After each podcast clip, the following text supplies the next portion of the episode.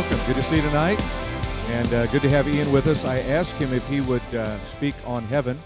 I figure he knows more about it than most of us. Amen. And so he was thrilled to do that, and we are so pleased to have uh, Ian with us, and and uh, just uh, grow to love him more and more every time I'm with him. It's his second time uh, been here at Influence, and hopefully it'll be there'll be he'll find it in his heart to come back again. All right. So Ian, let's put your hands together for Ian, would you?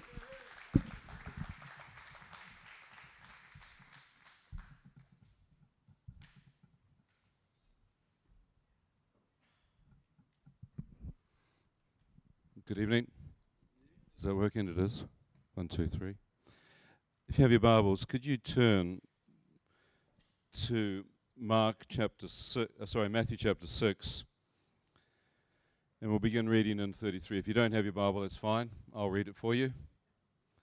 But seek first his kingdom and his righteousness, and all things, these things will be added to you. Do not be anxious uh, for tomorrow, for tomorrow has enough care in itself. Each day has enough trouble of its own.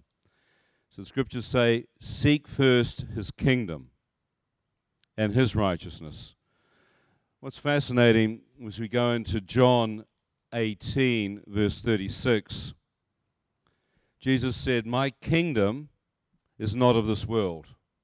If my kingdom were of this world, then my servants would be fighting that I might be delivered up uh, to the Jews, but not be delivered up, but that my kingdom is not of this realm. So we have a fascinating statement. Jesus is saying, Seek first the kingdom. Then he's turned around as he's about to literally go to the cross and saying, My kingdom is not of this world.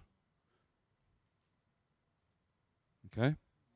So if we understand seeking first the kingdom, that kingdom is not this world. He said, My kingdom is not of this world. If it was, my servants would rescue me right now. The next thought is John 14, verse 2. In my Father's house there are many dwelling places. If it were not so, I would not have told you. For I go to prepare a place for you. If I go and prepare a place for you, I will come again and receive you to myself. Where I am, there you may be also. How many got this concept? Now, Jesus is saying, This kingdom that I'm talking about is not here. You hear me? He said, I go and do what? I prepare a place for you.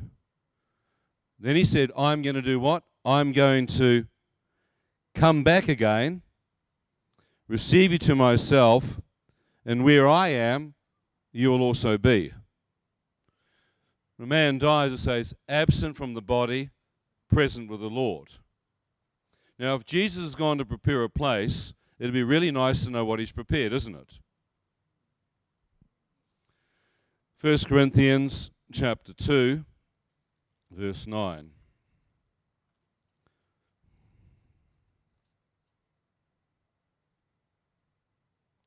I think that's right. Let's see if I've done it right. Maybe that is not right. Have I got my Bible right? Yes. First Corinthians 2, verse 9. Just as written, these things which the eye has not seen and the ear has not heard, and which have not entered the heart of man. All that God has prepared for those who love him. So he's going that the things that I've prepared for those who love me, the eye hasn't seen, the ear hasn't heard. But I have actually what? Gone and prepared a place for you. And we, we go on and read, it says in Colossians chapter 3, verse 1 and 2. Just trying to lay a foundation, and we can get at some question and answers. Colossians chapter 3. If then, verse 1, if then you've been raised up with Christ, keep seeking the things above, where Christ is seated at the right hand of God. Set your mind on things above, not on the things of the earth. So here we have an amazing thing. Where is Jesus right now? He's in the heavenly places, isn't he? And what has he done? He's prepared a place for us. He said, Don't fix your eyes upon what? Things of the world. It says, He who loves the world, the love of the Father is not in him. It says, This world is passing away. So he's making sure that we don't fix our eyes upon this world because he's not of this world. I'm going to really hammer this one home because there's a ton, bunch of teaching out talking about kingdom now reign here. So I'm going to try and blow that out of the water. Change the. Anyhow, I'm getting too old to care. Philippians chapter 3, verse 20 and 21. Let's actually read in verse 9, verse 18. For many walk, of whom I have told you, and now tell you, even weeping, that are enemies of the cross, whose end is destruction, whose God is their appetite, and whose glory is their shame, who set their minds on what? Earthly things. Who do what? Set their mind on earthly things. For our citizenship is in heaven. Oh, well, not earth. Where is our citizenship?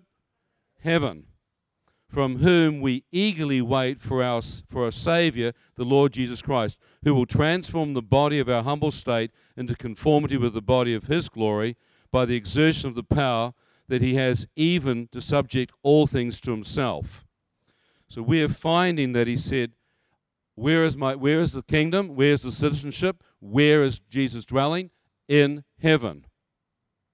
You getting it? Some of you hopefully are getting it so if you set your minds upon the earth, actually you're an enemy.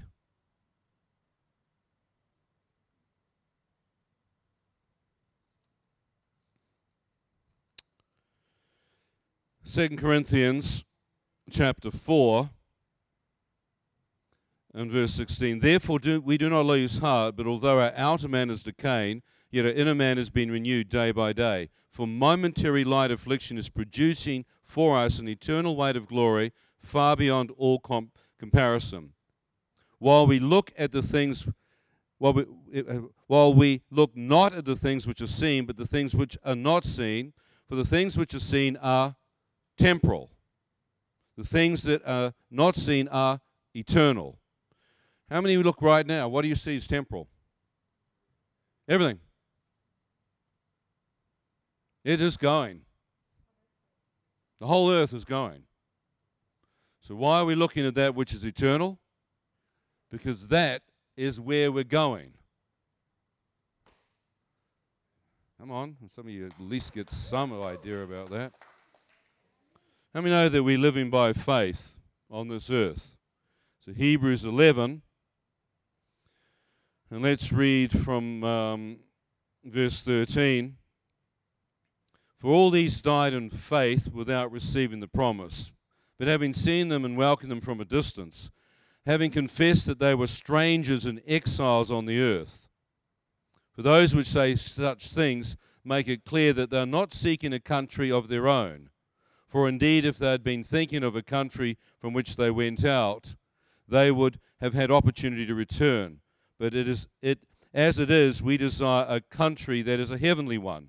Therefore, God is not ashamed to, call, to be called their God, for he has prepared a city for them.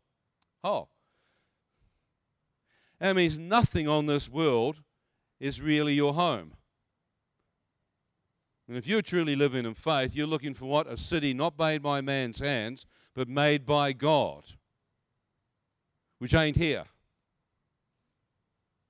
It's not on this earth. Now, how many know that's an interesting mystery because Jesus said the kingdom of God is within you. It's the mystery of salvation. So he comes into a body that's made by him. Now, the Jews made the temple and thought, right, okay, this is where God's going to habitate. But what did God say? You'll tear down that, and in three days I was rising again. He was talking about his body. He was talking about the kingdom of heaven within you. Not geographic, you. He came for you. He came to save people. He knows that this world is going to pass away. How do we know it's going to pass away? Because he said it. Where on earth did he say it? Second Peter chapter 3.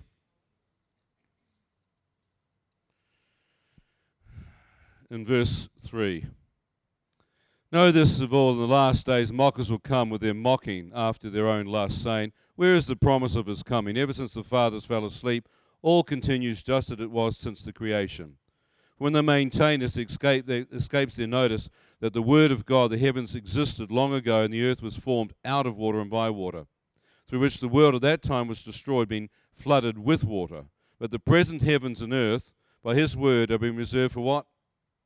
Fire, kept for the day of judgment and the destruction of ungodly men. But do not let this one fact escape your notice, beloved, that with the Lord one day is a thousand years, and a thousand years is one day. The Lord is not slow about his promise, as some count slowness, but is patient towards you, wishing that none would perish, but all come to repentance.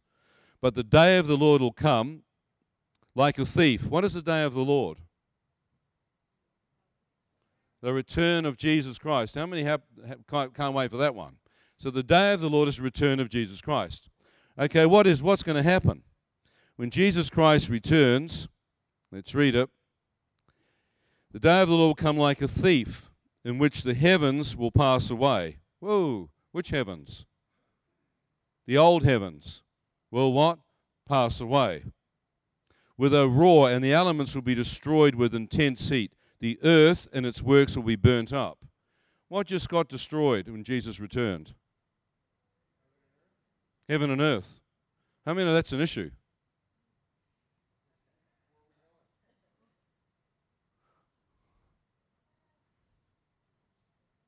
He did what? Destroyed it. What did he do with Sodom and Gomorrah? Destroyed. And he said, Don't look back. Since all these things are going to be destroyed in verse 11 in this way, what sort of people ought we to be in holy conduct and godliness, looking for and hastening the coming of the day of the Lord, an account of which the heavens will be destroyed by burning, the elements will melt with intense heat, but according to his promise, we are looking for new heavens and a new earth in which righteousness dwells. Therefore, beloved, since you look for these things, be diligent to be found for, by him in peace, spotless and blameless, regarding the patience of the Lord to be salvation, just as also our beloved Paul, according to the wisdom given to him, wrote to you. So, what are we doing? We have having Christ return as he comes back, heaven and earth But why is God worried about that? He said, I make a new one. How many know when you become a Christian, old things have passed away and you become a new one?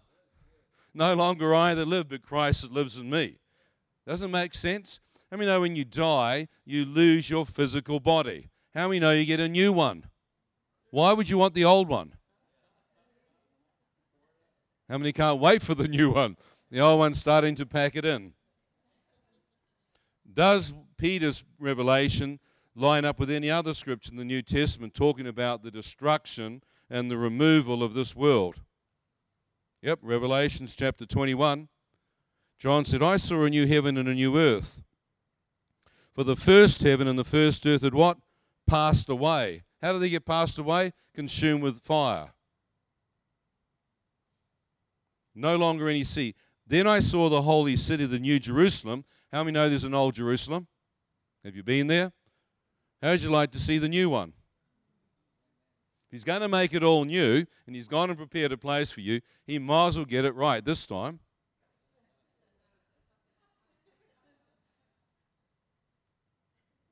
Hmm. Coming down out of where? Heaven. Which heaven? If the old heaven's already gone, which heaven do you think the new Jerusalem's coming down from? the new one. Oh, made ready as a bride adorned for a husband. Then I heard a loud voice from the throne saying, Behold, the tabernacle of God is amongst men. He shall dwell among them. They shall be his people, and God himself shall be among them. He shall wipe away every tear from their eyes. There shall no longer be any death. There shall no longer be any mourning or crying or pain. The first things have passed away. Are you getting any of this?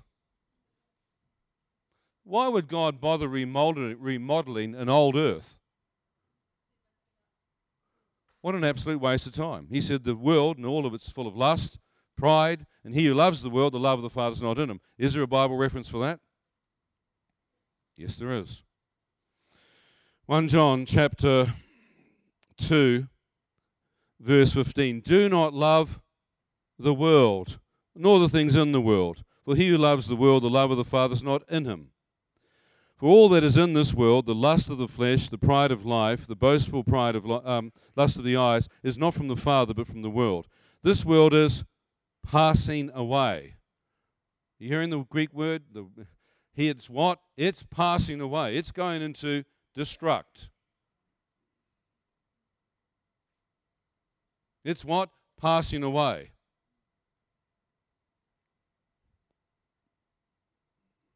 Thank God it's passing away. The one who does the will of the Father abides forever. So, what we have is two theological arguments going right now through the body of Christ. It is a demarcation point to real, very, very important understanding. In the last days, will be false teachers, false prophets, and people will be thrown every which way but loose.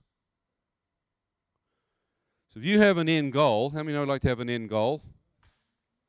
It'd be really helpful then to figure out where we're going and what we're leaving. What's been left behind? Why would God use fire on this earth? What is fire? The holy manifest presence of God, isn't it? So the fire, Moses heard God speak out of a burning bush of fire. He said, Take your sandals off because you're standing on holy ground. Remember that? Isaiah came up in Isaiah 6. Coals of fire were taken from the throne of God. I'm a man of unclean lips. And God said, You are now clean. Okay? God is a refining fire, God is a purifying fire. How did God destroy um, the altar of Baal. Elijah prayed. Fire came from where? Heaven. The chariots of fire came from where? Heaven.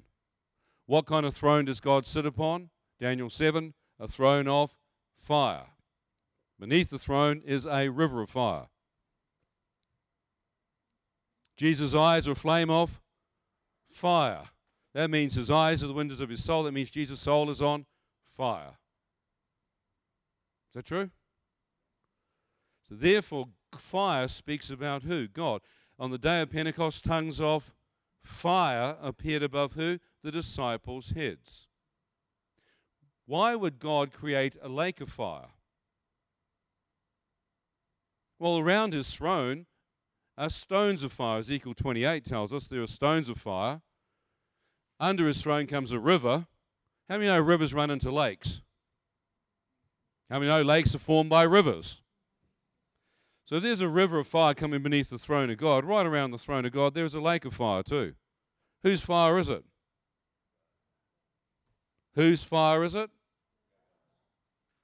Do a word study on fire and find out who's got the fire. My word is like fire, the prophet said, in my, in my lips.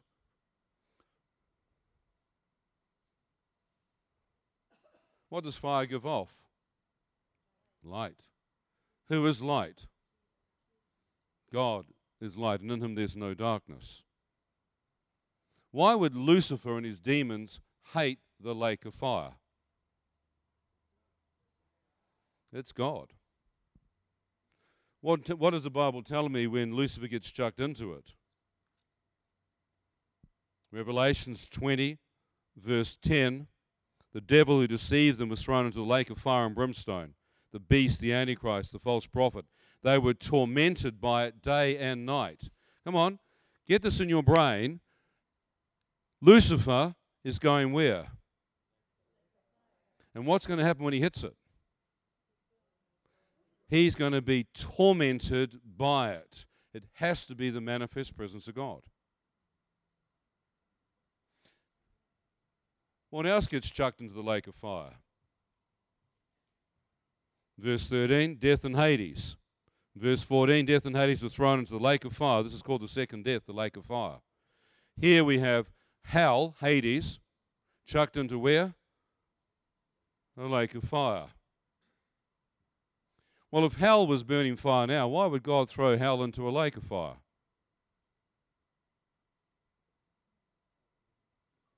For a swim? Well, if the demons, we have these pictures right through now the body of Christ. Demons, happy campers, loving the fire, bring roast the rotten Christians, welcome to the pit. Little Lucifer fire starters, put another one on the barbie tonight. We've got all this mentality that fire is actually Lucifer's and his demons. The Bible says it's a kingdom of darkness. The absence of what? God. How many know that Jesus hasn't returned yet? That means no one's been thrown into the lake of.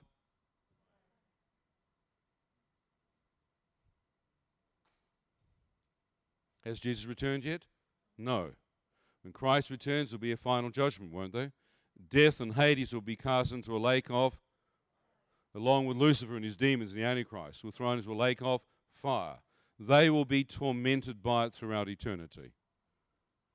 I won't go into the other stuff, it's a little bit more controversial, so I'll leave it at that. So here we have fire, radiance, glory, and light. Coming from who? God. He's going to take this world out, which is full of filth, evil, depression, lust, anger, hatred, murder. And what's he going to do? Cleanse it with his holy presence. You realize that physicists know that if gravity is removed, the whole thing will implode into fire? If God removes his presence from this world, the whole thing will implode into fire. All he's got to do is remove his presence. Forget all your nukes and all the other stuff people talk about. All God has to do is remove his presence that holds the whole world together, and literally it will consume. When Jesus walked through the wall, what kingdom was he coming from? To show Thomas, touch my hands. His kingdom was more real than this. He was the true matrix. He said, I'm not of this world. I'm, we're in the world, but we're not of this world. We are sojourners. We're looking for a heavenly city. We are citizens of heaven. We're priests of the Most High God. Christ is seated in heavenly places. He's sitting in the New Jerusalem. He's sitting up in the new heavens. He has already created the new earth. John saw it 2,000 years ago. When was this written? 2,000 years ago. He said, I saw a new earth. Not one being created. I saw one. How long did it take for God to create this one?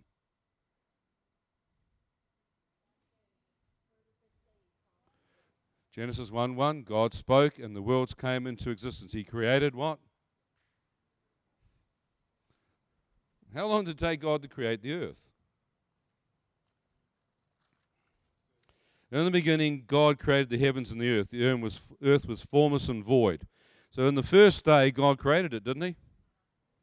Didn't take Him six days. He just said, Heaven and earth come into existence. Then He saw the earth was void. So then He began to create on the earth the form. Is that right? He said, God, let there be light separate the light from darkness. Then he created sun, moon, and stars. He created what we call the existing heavens and the existing earth. How long did it take him? How many long do you think is going to create a new heaven and new earth? He spoke and the worlds came to existence. Do you realize that quantum physics has just discovered that there's a parallel universe living in time and space right now?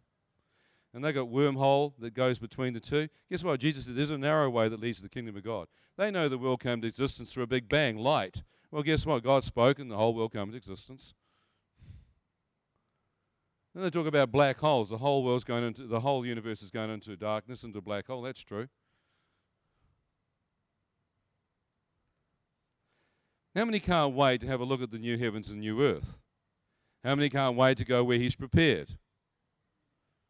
How many know if you're absent from the body and present with the Lord and you're on the new earth and you see the new Jerusalem coming down out of the new heavens, do you realize that God walked on this earth, didn't he?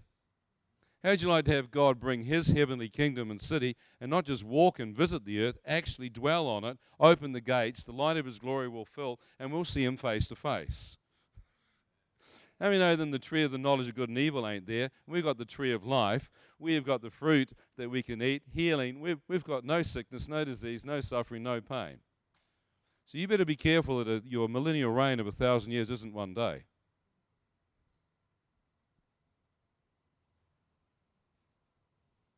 Because if the day of the Lord is the return of Christ, it says that heavens will open up like a scroll. They'll suddenly see a whole new revelation of the kingdom, the real kingdom. This one will open up like a scroll when he returns. And what's going to happen to the world as he returns? That might take a lot of preaching, teaching, and to figure out. I would, anyhow, I don't want to go down that pathway.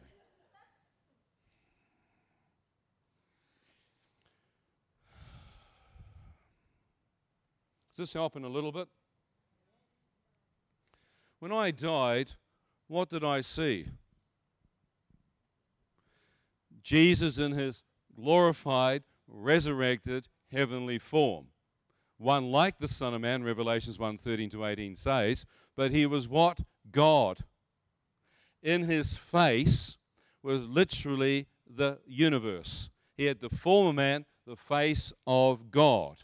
Colossians say that when God spoke, the worlds came into existence. Jesus is God, exact representation of the invisible God. When you've seen the face of Jesus, you've seen the glory of the Father revealed in the face of Christ. So if you see Jesus' face as, the, as God, what do you think it might look like? It says the light was what? Brighter than the sun. I was like looking into a face that was going into eternity within eternity, like galaxies and constellations inside a man's face. Can you imagine that? His face seven to ten times brighter than all the radiance and glory around him. His hair was white and radiant, just like we saw the Ancient of Days in Ezekiel, and sorry, in, in Daniel 7, sitting upon the throne. He is literally God from eternity. And here is Jesus God from eternity, having taken on human form on earth, now standing in that human form, but his face is back to what he really was God in the fullness of incarnate glory, radiance. He could speak in a split second, create galaxies and universe. Surrounded by what? Seven lampstands. Um, I'm sure John, the best he could think of was seven menorahs giving off. How many know seven menorahs will give up a lot of light? So he was surrounded. The Holy Spirit say the Bible says the Holy Spirit glorifies the Son. So what I'd come into was the Shekinah glory of what the Holy Spirit glorifying Jesus. I had felt the fruit of the Spirit, love, peace, and joy, but I stepped in because the Bible says we all have access into the Holy of Holies through the blood of the Lamb. So I stepped into what's called the holy place. In the midst of that, it healed my the light was healing my broken heart because the Spirit of the Lord's upon Jesus to heal broken hearts. And then when I saw him, I saw him with bare feet, white robes reaching down to his feet. Psalm 104 2 says, God clothes himself in garments of light. Garments of what? Light. Those who look to him shall be radiant. When Moses said, Show me your face, God said, My form and glory you may see, but my face you're not permitted to see. When Moses came off the mountain, the impact of seeing the glory of God is that his entire countenance was shining with light. He was literally lit up wasn't he? When the, when the glory cloud came down on the Mount of Transfiguration, what did Jesus? His raiment turned white and his countenance started to shine. When Stephen were about to stone him to death, he looked up and his face literally looked like an angel. He said, I saw heaven open wide. So the manifest presence of looking at God's glory should begin to change you. That's why it says we're to be changed from glory to glory on the inner man. The outer man's decaying, but the inner man's being renewed by the glory of God. Now, how many know that when Jesus was on earth, we saw him as the Son of Man? Most Christians fix their eyes upon an historical Jesus in the Gospels, doing the work of the kingdom. With me? Healing. But he said, What I may heal you, I may do miracles, but guess what? The greatest miracle is that you will follow me. You can have people with major miracles, guess what? They still won't follow Christ. How many lepers were healed and how many followed Jesus? How many even came back and thanked him? Many, many people come for their miracle, they come for the healing. Doesn't mean they're going to follow Jesus. If you think sign wonders and miracles are going to help people follow Jesus, they will be a demonstration of the kingdom which have got no sickness, no disease. But guess what? You will still die. No matter how many miracles and how many healings you get, you will still die. So blind can open, deaf ears, dead can raise, but if their heart's not changed and fall in love with Christ, they will no longer really be following him. They came for their miracle, they got it, and they walked away. Many people come to Jesus to get what they need, but don't follow him. Jesus still healed them. So signs, wonders, and miracles will not keep a person following Christ. Because unless their heart's changed, they will not get it. That's why Jesus said, You must believe in your heart and confess with your mouth Repent from your sins, and you shall be saved. You must be born again in the inner man so that this kingdom that is not of this world will come into you. Christ in you. But you're only walking on a temporal basis looking for a heavenly home. So you're knowing that this world's going. So guess what? We're going to the right place that's been prepared for us.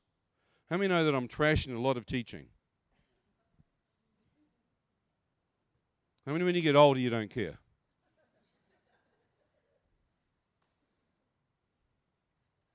Because if I saw a new heaven and a new earth, which John saw 2,000 years ago, that means it's already there.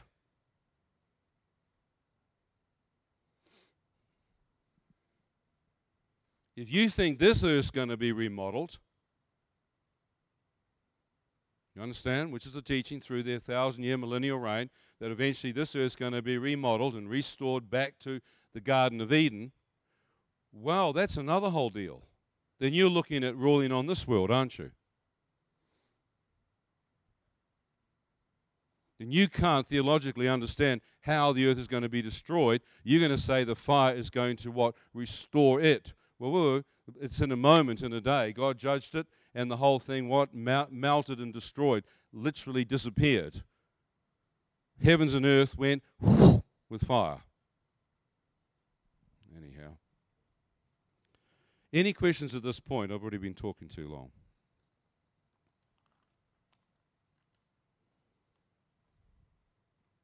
Go ahead, sir.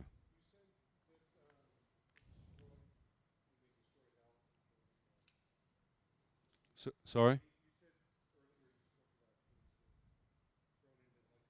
Yep.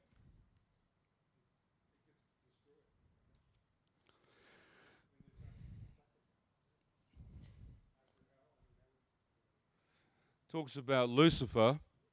What does Lucifer rule? He rules the kingdom of darkness. Okay? We do not fight against flesh and blood, we fight against principalities and powers. Is that right? That means demons or fallen angels have no physical form.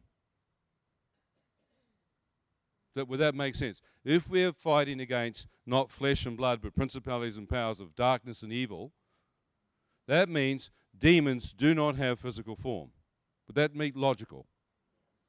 Why would they not have physical form?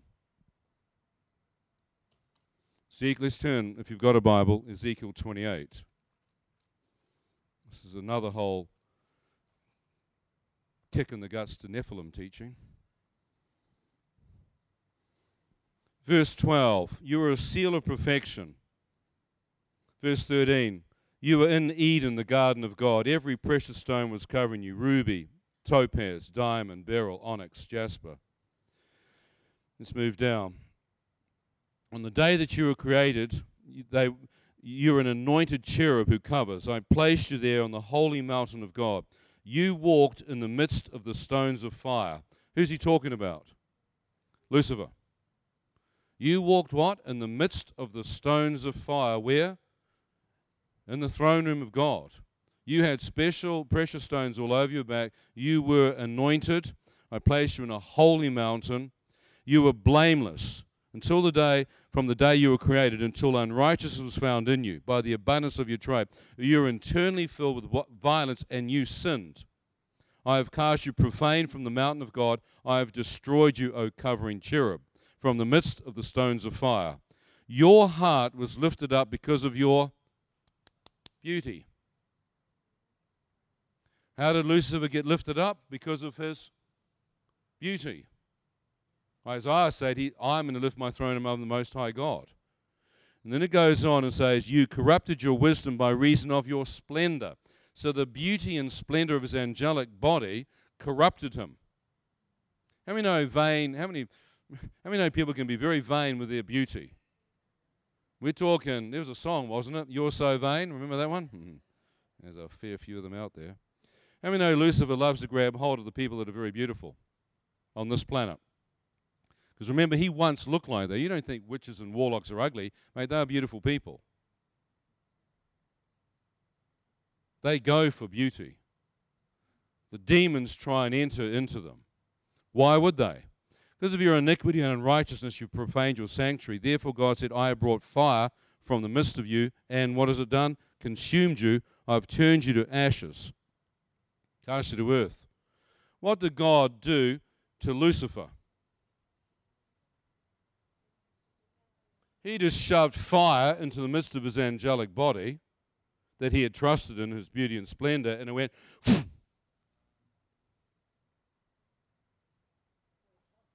and how many? That just was told us in the Bible. That's what I just read, isn't it? Well, yeah, a third of the angels fell.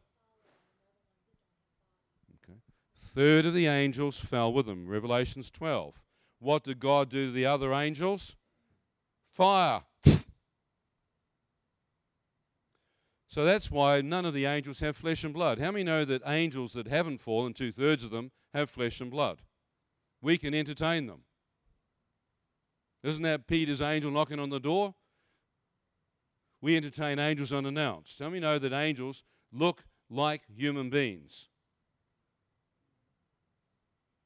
Are you for the Lord? Joshua said, I am the captain of the Lord of hosts. Gabriel, came and talked to who? Mary. Michael came to who? Daniel. So two thirds still have little lower. We're made a little lower than angels, aren't we? Bible talks about it.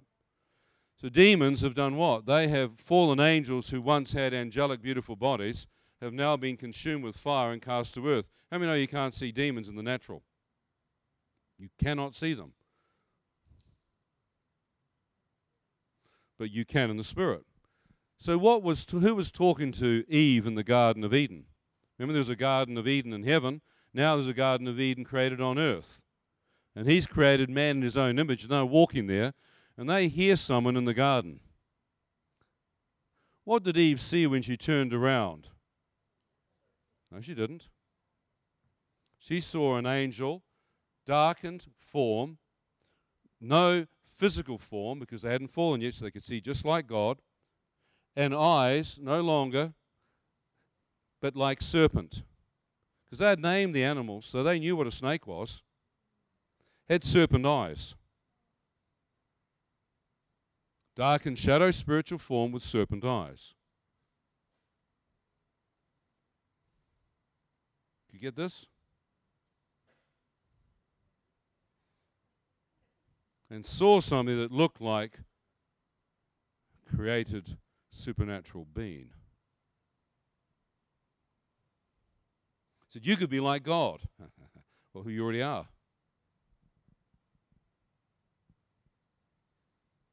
If Lucifer was a serpent, then every serpent must be a demon. Snake. It was the form of the understanding of the eyes. Have you ever seen a, a serpent you will see the eyes. When I died and I came back into my body, it's in my book, I was back in my body and I felt something terrifying me. I rolled my head over and looked into the window and saw seven spiritual beings. I thought they were humans to start with. They were dark, shadow form, the same size as a human. When I looked into their eyes, they were slit like a serpent. And they then spoke to me and said, You are ours and we're coming home. Now, I'd never read a Bible. What does the Bible say? Jesus said, when an unclean spirit goes out of a man, it finds six or seven worse and try and come back in.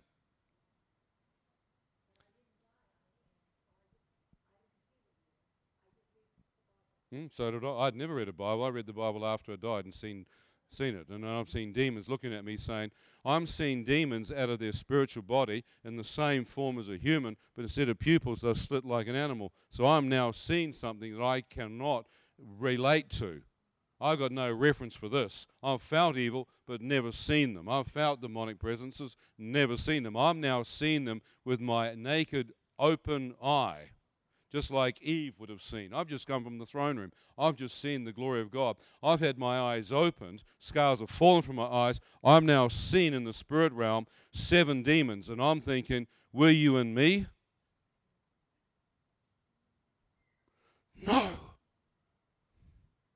Bible says, greater is he within me than he's within the world. If I had turned back to sin and darkness, they would have come back in. If you've ever seen a backslidden Christian, they are seven times worse than what they were. Now, I'd seen those red eyes hit guys in bar fights when skinny little runts suddenly would go red in their eyes, pick up bouncers, and throw them around the room in a bar fight. And that was not kung fu or some martial art these little skinny little runts had got involved in. They had demonic power. We've got a boxer, I'm sure he's met a few of them in his day. Some of them used to tattoo swallows in the side of their hand here, and they'd fight anyone who came into the bar. Trouble is, these boys weren't just fighting the natural power, they're fighting with demonic presences inside them. And you can go into Asia and they'll take swords, try and cut their back and won't cut them. Razor sharp swords. They'll put meat hooks. They will walk on hot rocks. These demons, when they come in, they'll give them some kind of power, right? They'll levitate off the ground. These spirits have a limited amount of power. They can move a few obstacles, few bits of, few jars. They might move a few little things and Ouija boards. They might be able to move a few glasses and stuff. But these demons have limited power. What they're looking for is a human body to come into so that they can actually exercise what they once had. They have no power in themselves other than to terrify, to deceive, and to lie and corrupt and whisper and speak, just like they did to Eve. Bible says the whole world lies in the power of the evil one. So what it says, the whole world lies in the power of the evil one. Does it make any sense to you, any of this? But we're on heaven. I don't get too much on this stuff.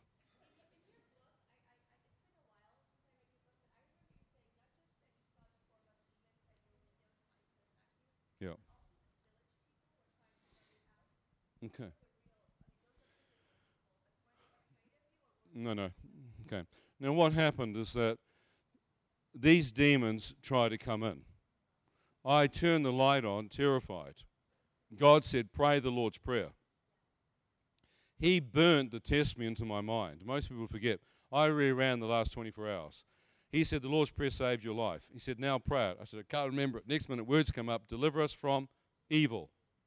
How many have heard that one? Thank God for the Lord's Prayer. So I said, God, deliver me from the evil prayed the Lord's Prayer. God said, Now turn the lights out and go to sleep. I said, Well, that's easy for you to say. You're up there and I'm down here. I've got a pack of demons outside my window trying to enter me.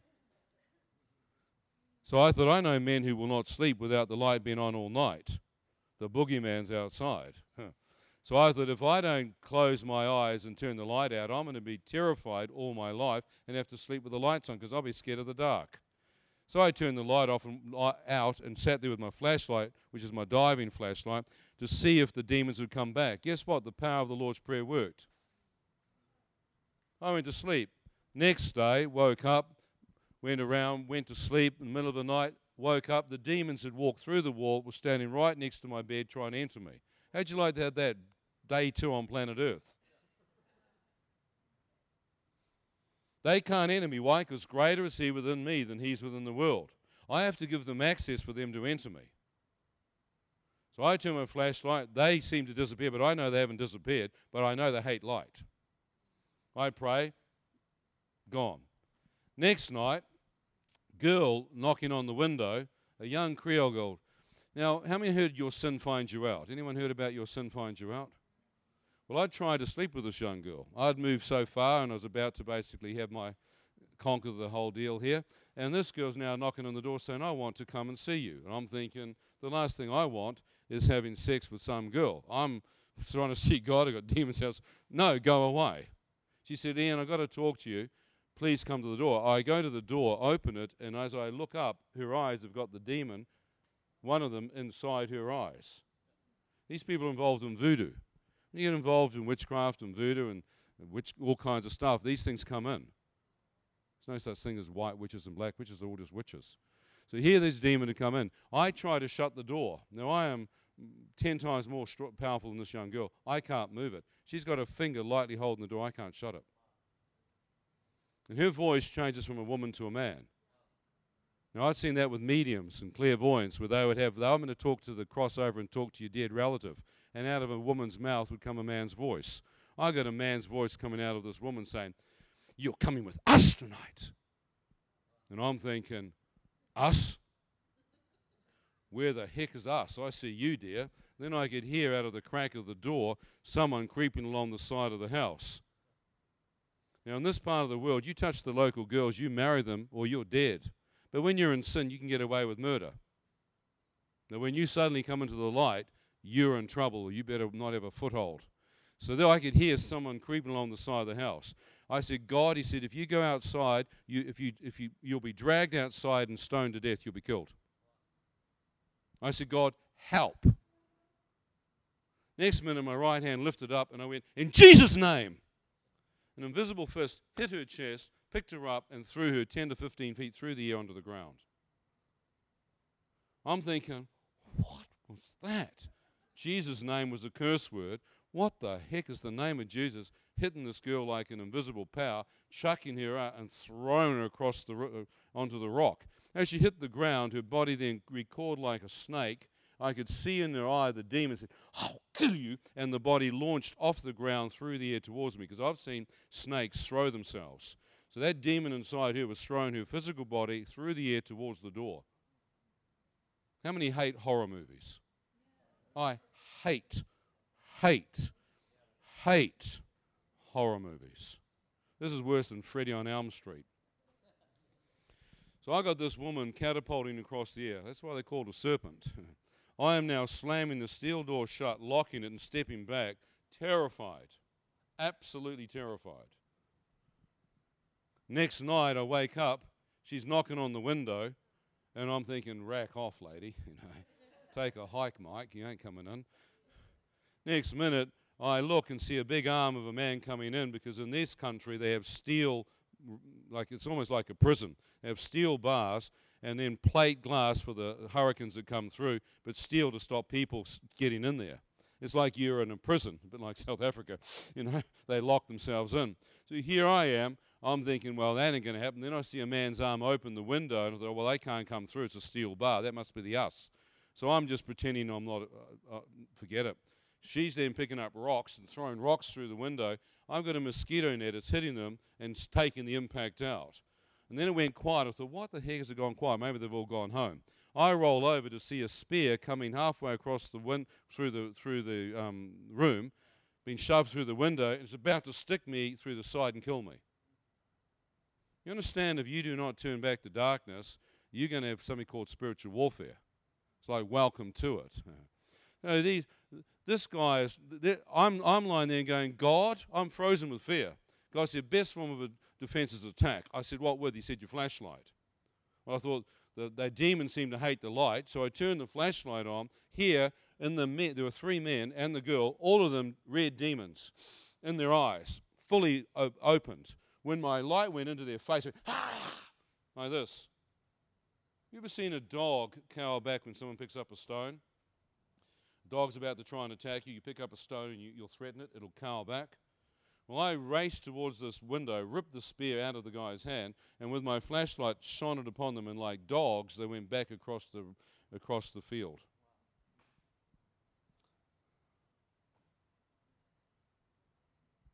Do you think I might have a little bit of an idea of demons? Fallen angels, demons, do not have physical form. In fact, if you think angels can produce baby angels, Bible says when we die and go to heaven, we'll be like angels. There'll be no marriage. So therefore, we have the understanding, no understanding in the scripture of female angels. We have male angels, Michael, Gabriel. We don't have an understanding of baby angels. Otherwise, angels could have sex with each other. Bible says they reproduce after themselves. So therefore, it would be impossible for angels to have sex with man and create something else. Just a thought. And if they've got no physical form, how could they? But they can try and feel like you've had sex with them. That's a whole different deal. That's a different deal. That happens. But they do not have physical form. We do not fight against flesh and blood. Sin came into the garden through Adam and Eve.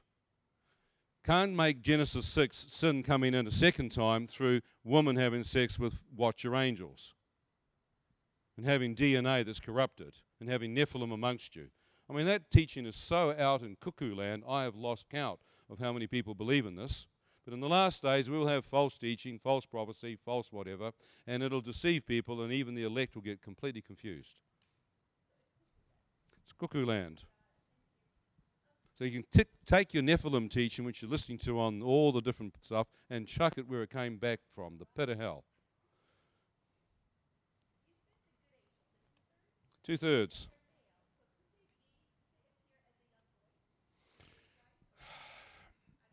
I think what God sometimes does, He brings visions of children, of people who've lost young loved ones. So God can bring vision.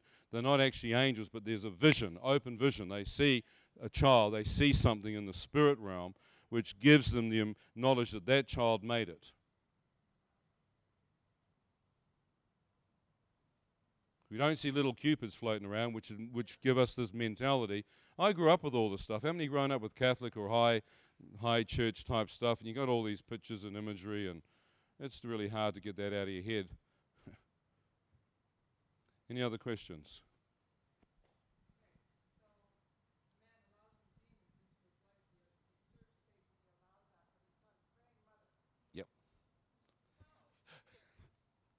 Me. I did too. Sin for a season has a, has pleasure when you become absolutely lonely and broken and, and disheartened and, and everything else is messed up, you take whatever pleasure you can. You take whatever comfort you can. You take false comfort. You take whatever you can. You, you, you get out of it by taking dope to try and get out of the pain. You get drunk to drown your sorrows. You have sex as a false comfort. All of this stuff is basically trying to replace the comfort of the Holy Spirit, the presence of God, the love, the adoption. We are orphaned hearted. We are alienated we are actually mucked up. This is why the Father heart of God is so good. That's why the Spirit of God comes to adopt us, to reunite us back to Abba Father. But we lie in an evil world that's passing away. So that seven mountain teaching is another load of rubbish because it's talking about geographically trying to take this world, and this world's going to be restored back to perfect new heaven and new earth. So you can take your seven mountain teaching and throw that in the pit of hell along with the Nephilim stuff. Now, you don't have to agree with anything I say. You can, you've got free will to choose as you like. But my Bible tells me the last days have not taken place. Matthew 24 has not been fulfilled. It's coming. All hell's going to break loose on this earth. Matthew 24 on the last days. Oh, gosh. Some of you better read your Bible. well, don't go. Don't just go relying upon everyone else.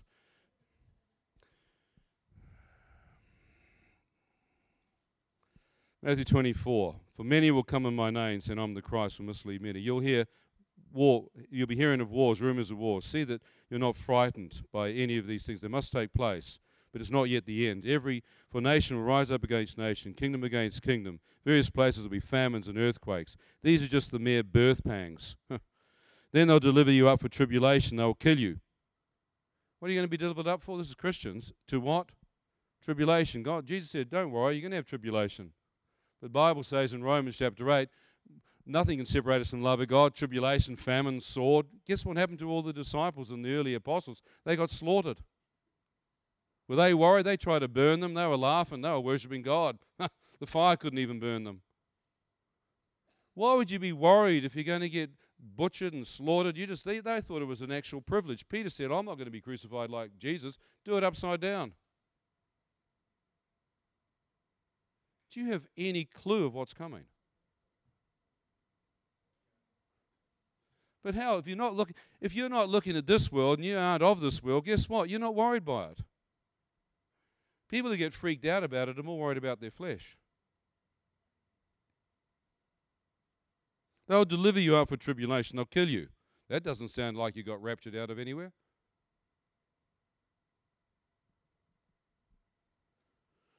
You'll be hated by all nations on account of my name.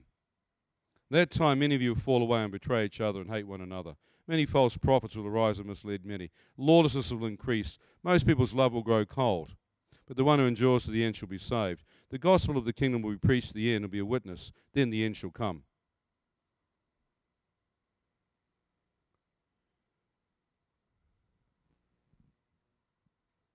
If all hell is going to break loose, says if God didn't cut the days of the tribulation short, even the elect would turn away.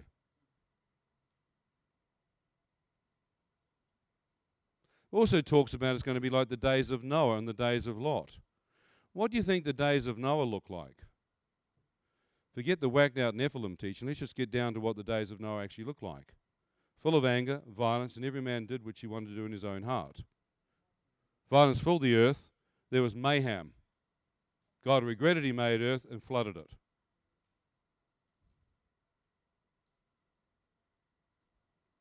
If he flooded it, got rid of them, how the heck did the Nephilim turn up again? Anyhow, half human. I don't want to go there. So let's have another look at it. So here, God floods it. Let's have a look at the days of Lot. What the days of Lot look like? Homosexuality, bestiality, Sodom and Gomorrah, every de- perverted, sick. They try to rape angels that walked in there, and they look like humans, so they try to have sex with angels. Lot was so messed up, he was willing to give his virgin daughter to one of the, to these guys instead of him raping the angels. We're talking sad, sick, whacked out, and that was the norm. How many got saved in the days of Noah? Eight. The whole world was judged, and how many got saved? Eight. Does that sound like a lot of people? How many got saved in the days of Lot?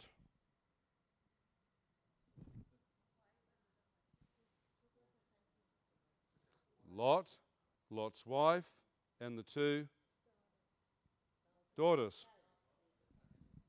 Did the son in laws make it? No. They, he wanted them to do it, but they didn't. Remember that? The son in laws didn't make it. So, how many made it? Four. Who turned back? Wife. How many made it? Three. And as soon as they made it, the girls got the father drunk and basically had sex, and out of that came the first, first understanding of incest. And we have Moabites and Amorites birthed out of incest. That's the root of the Moabites. Why do you think God talked about destroying them? Incest had become the norm within those family roots. Generational sin. There's no way of being delivered like we have in the New Testament, so there was just going to be homosexuality, bestiality, and all kinds of perversion coming through these generational lines. So, how many do you think three out of an entire city looks? Eight out of an entire planet looks. How many know that doesn't look like mass revival? How many of that looks like a remnant? And a remnant shall be saved. How many know that most of the bride of Christ is already in heaven? Come on, get your brain around it. How many know that most of the bride of Christ is already in heaven? How many know we're the last of the bottom of the barrel of the filth of the dregs of humanity? The scum on the bottom of the sickest of the most vile perverted, messed up, evil. even says, have fear with trembling, trying to snatch them from the fire in these last days. And be careful, having preached yourself, you don't get pulled into it, just like Lot, or just like you got to be so careful. I mean, know, that might change your theology on end times.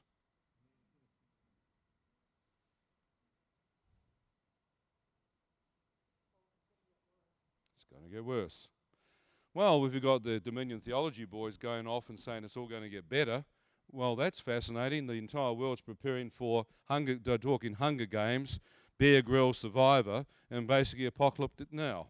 But fascinating, the Christians are going off on a tangent, going, no, it's going to get better. We're going to take Hollywood, we're going to take the finances, we're going to take the government, we're going to take the health, we're going to take we're going to take entertainment, we're going to take what planet are you on? It's not the same planet I'm on. I'd have to be dumb and dumber to believe that.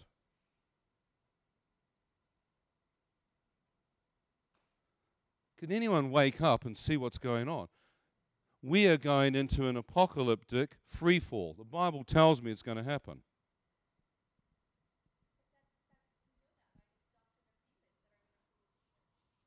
That's right. So they're going to come in and deceive. False teaching, false prophets.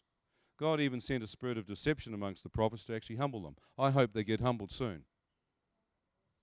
They're supposed to work with the fivefold. They're supposed to work with, with apostles and prophets and teachers to make sure they don't get into error. But the danger is when you get uniformity and you get prophets all hanging out together, you don't have the fivefold. You have uniformity. And you certainly wouldn't want to be a school, the school of um, Elijah or the, uh, the Elijah, Elijah school because Elijah ran from Jezebel and lost his mantle. And actually, what happened to him? He called fire down, but he lost it. Who got the double mantle and got the double anointing? You'd want to be Elijah, who fulfilled the destiny to take out Jezebel. Who'd want to be on an Elisha list when you'd want to be on an Elijah list? Perhaps you should read the Bible. Gosh, there's some dumb people around.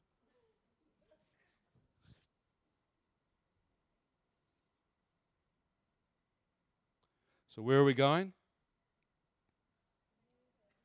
How many know that's why I can't wait to get out of here? What can separate me from the love of God? Nothing. Kingdom of heaven is within me. Seek first his kingdom, not of this world. Where do you think Jesus sits? In heavenly places. Would that be true? He sits where? He sits at the right hand of God the Father. What do you think heaven looks like?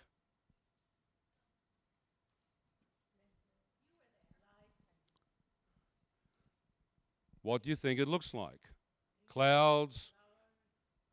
We've got a new earth, a new heaven, and a new Jerusalem. When I looked, what did I see? Fields, flowers, trees, crystal clear river. What did John see? I saw a new earth.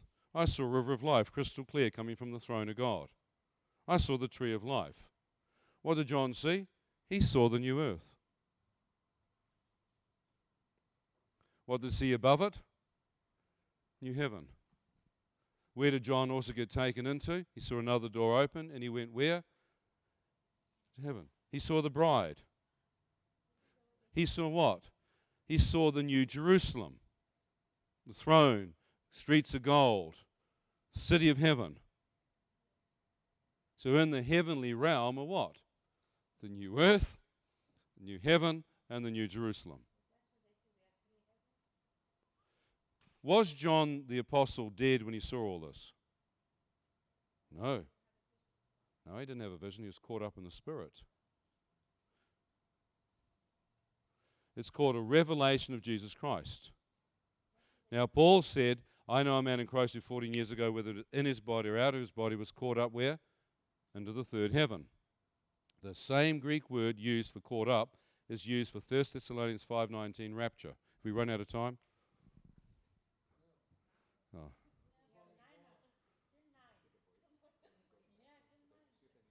Yeah, you need to take a break and go to the bathroom? I don't mind. I'm, I won't. Take five. Let me just finish this one thought off and then we'll finish. The Bible talks about the first heaven, the second heaven, and the third.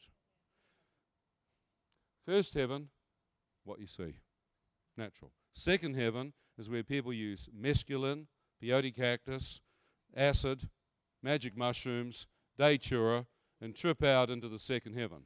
Third eye, they see in the spiritual realm between heaven and earth the area of angelic and demonic. So a lot of the hippies went into the second heaven. A lot of New Agers go into the second heaven. A lot of them astral travel in the, in the second heaven. They channel in the second heaven.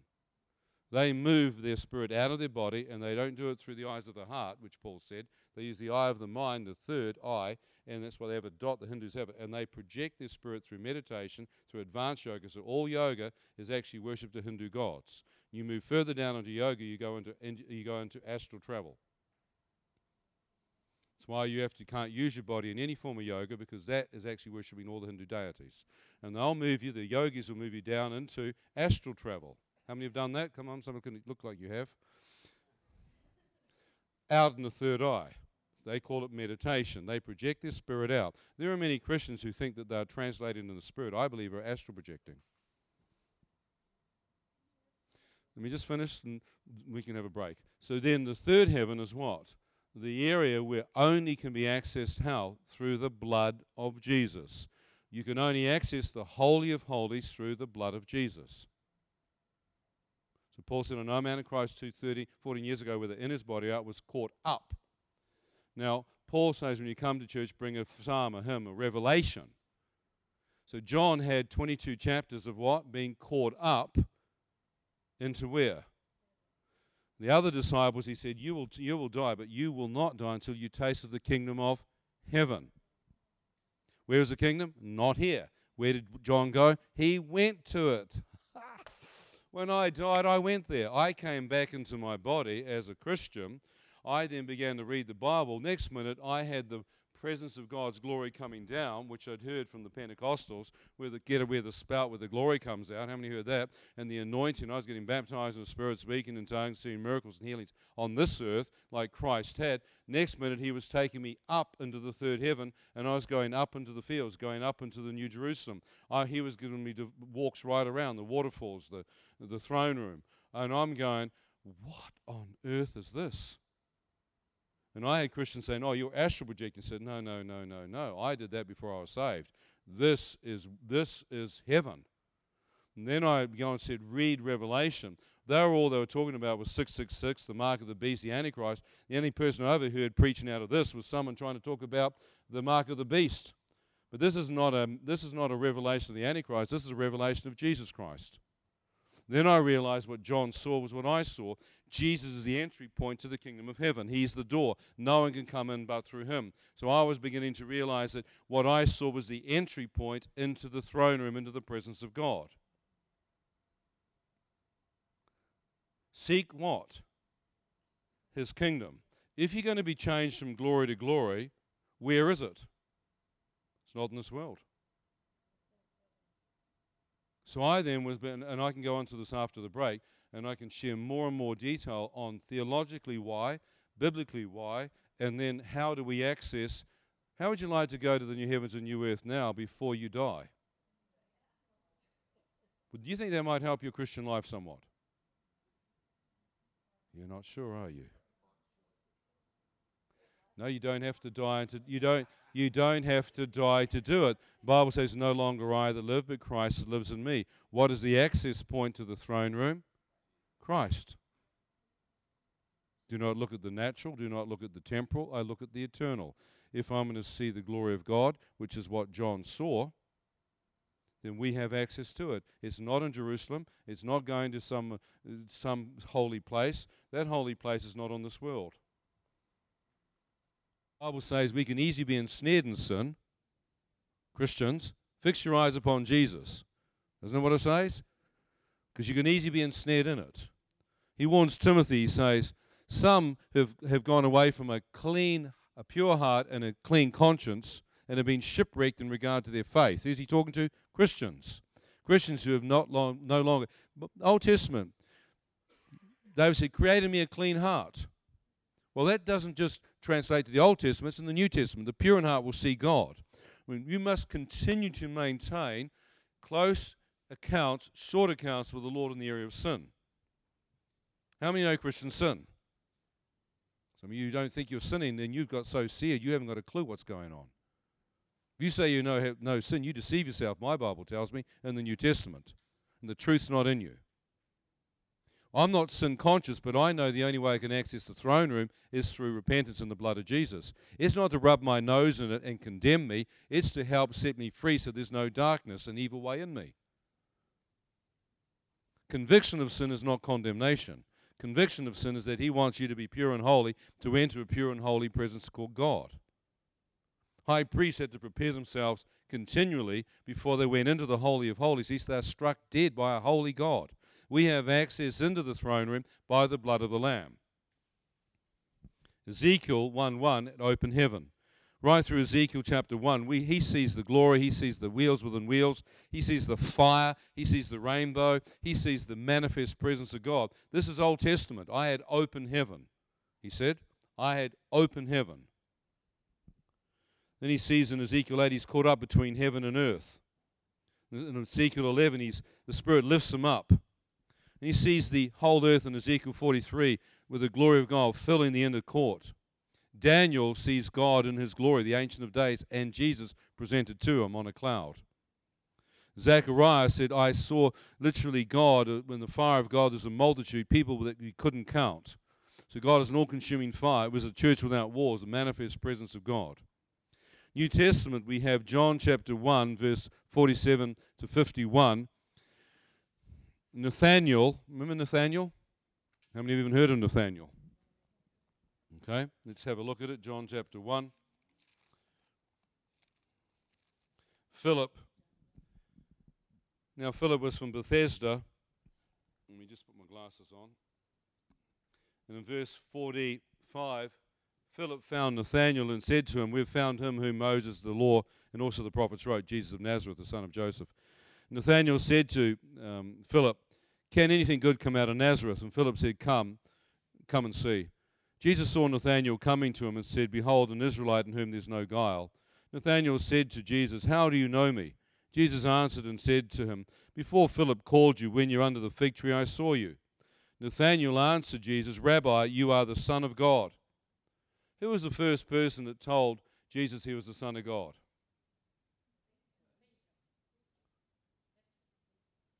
What I just read? Who just said that Jesus is the Son of God? Nathaniel. How many know this is a heck of a long way before Peter got anywhere near him? You're reading this, in the Bible. Who said Jesus is the Son of God? Nathaniel. Who the heck's he? It's in the story. Let's read. Yeah, but Peter said that a whole lot later, so don't think Peter's the cold key to the whole deal. He's just another one of the disciples. Jesus answered and said to him, Because I said to you that I saw you under the fig tree, do you believe? You shall see greater things than these. And Jesus said to Nathanael, Truly, truly, I say to you, you shall see heaven opened and the angels of God ascending to descend upon the Son of Man. That's the same thing that happened for Jacob heaven open, the angel of the Lord descending and ascending. He's got a Bethel, he's got an open heaven. How did Nathaniel get an open heaven? By believing that Jesus was what? Do you believe that Jesus is the Son of God? Should you have an open heaven?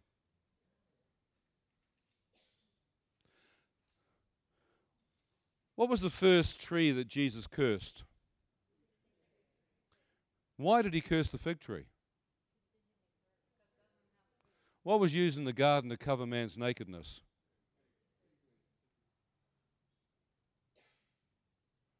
Who was going to cover man's nakedness? Jesus. Why did he curse the fig tree? You're no longer going to use a fig tree to cover your nakedness, son.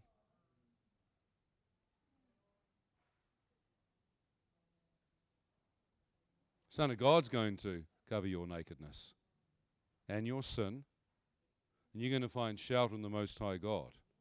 And you're going to have open heaven, and you're going to have the angels of the Lord ascending and descending.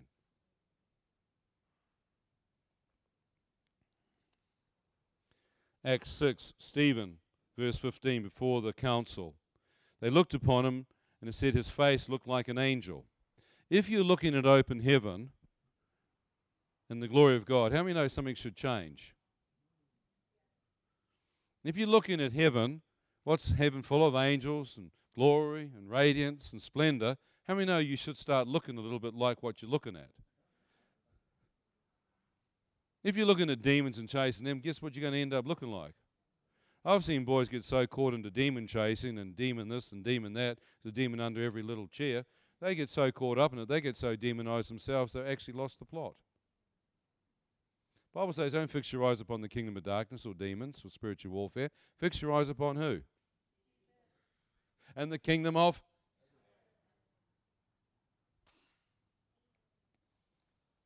Acts 7, verse 55 to 60. We might as well turn to that. I love this. Acts chapter 6.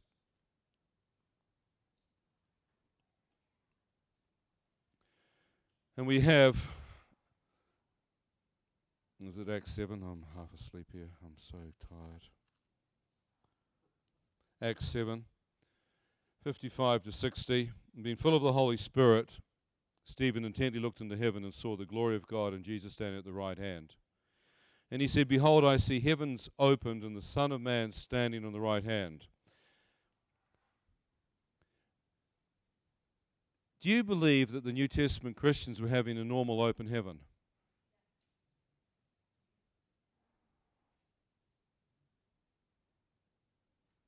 Their normal experience was open heaven. Now, the moment you speak that, what happens? religious ones around him covered their ears, rushed upon him, drove him out, stoned him to death. So the moment you start having open heaven, all every religious demon under the sun is going to kick off. You can't say that. You can't see this. Well, they were, they're having open heaven. And then what happens? Stone him to death. Saul standing there, going, Yes, take that boy out. And then, in, of course, Acts 9, on the road to Damascus in verse 3, a light from heaven flashes and blinds him by the light. What light is he seen? Now, we understand Saul was not there at the cross. He wasn't there as a disciple. He hadn't followed Jesus and seen him as the Son of Man doing miracles. He hadn't seen him at the cross dying. He hadn't seen the stone rolled away what kind of Jesus was, was Paul actually encountering? The risen, glorified Savior. He was blinded by the light of the glory of God.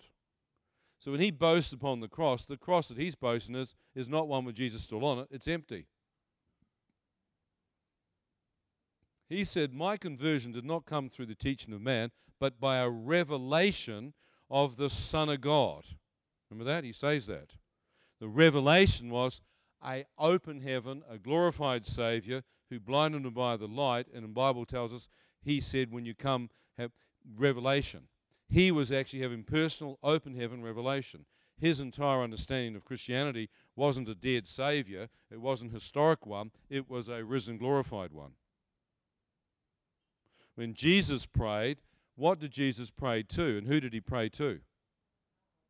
He prayed to the Father. How did Jesus pray? He used to go away, didn't he? Theologians say that, of course, he went away and did what? Onto a mount of.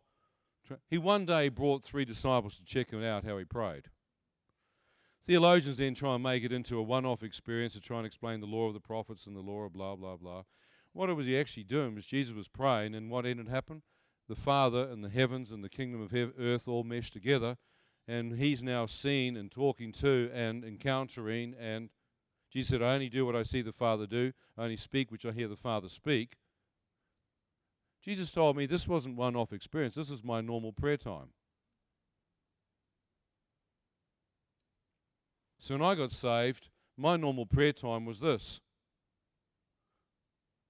open heaven, seeing the Lord, getting caught up, meeting Him, understanding Him, hearing from Him, and learning from Him. And then someone said, You've got to have a quiet time. I thought, What's that? They said, Well, you've got to read the Bible and pray and then prayer lists and the whole deal. Well, I started falling asleep in those ones. How many fallen asleep in your quiet time? So quiet, I don't even remember what happened.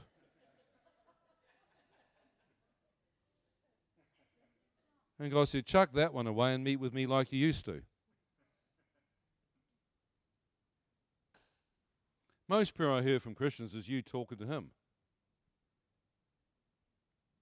With your prayer lists and all the other stuff you're doing, 90% of it is me talking. You know what it really should be? You listening, you seeing, you watching, you encountering, you learning. That'll change your prayer time.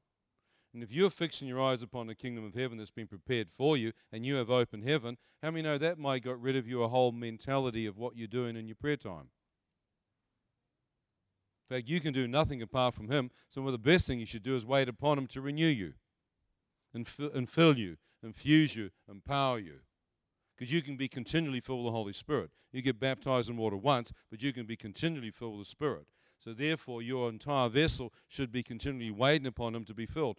I come into meetings, and sometimes I'm so busy that I'll literally just stand there in the worship time and allow the presence of God to fill my vessel up. And within about two or three minutes, I'm completely filled up. As I'm standing there, I've got an open heaven, and I can literally get an entire download on what to actually be doing. The other night, when I was talking, the other morning, I had a whole message I was going to talk about, and then I knelt down on my knees and we talked. We sung the cross when John and the team were doing the cross. I knelt. God said, "Get on your knees." So I knelt down. As I did, He did a whole download on the marriage. He said, "You talk on this." And then I said, What? He said, They've just passed the Supreme Court yesterday. I want you to speak on the marriage so you can chuck all of the teaching and notes you're going to do, and you're doing this right now. So I was stumbling around trying to grab it, grab it again. Faith comes by hearing. Hearing who? The Lord. Lord, speak. This is not just naming and claiming and trying to memorize the Bible. The Word of God becomes flesh and dwells amongst us. This is to come into you, and it's supposed to be the bread of life. You can read this until you're blue in the face. You can memorize it and have no faith at all. Pharisees were so full of the Word, but they didn't know Him the Word of God walked right past them. They couldn't even see Him. I've met people who've got actually faith in faith, in a doctrine of the Bible, and haven't got any faith in the person. They have a faith in a doctrine and knowledge of the Word, but have never met the Word. Bible says the disciples said, "We, the Word of God became flesh, and we dwelt amongst them. He dwelt amongst us, and we beheld His glory, the glory of the only begotten Son of God." I've found out that we can access the person of Jesus directly. When I died and went to heaven, I didn't find a Bible, I found Jesus. Who could give revelation and knowledge of the Word of God.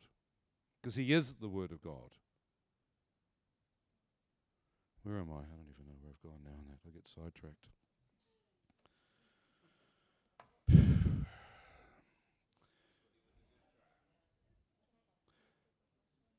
Let me just let me just try and get my head around this next one.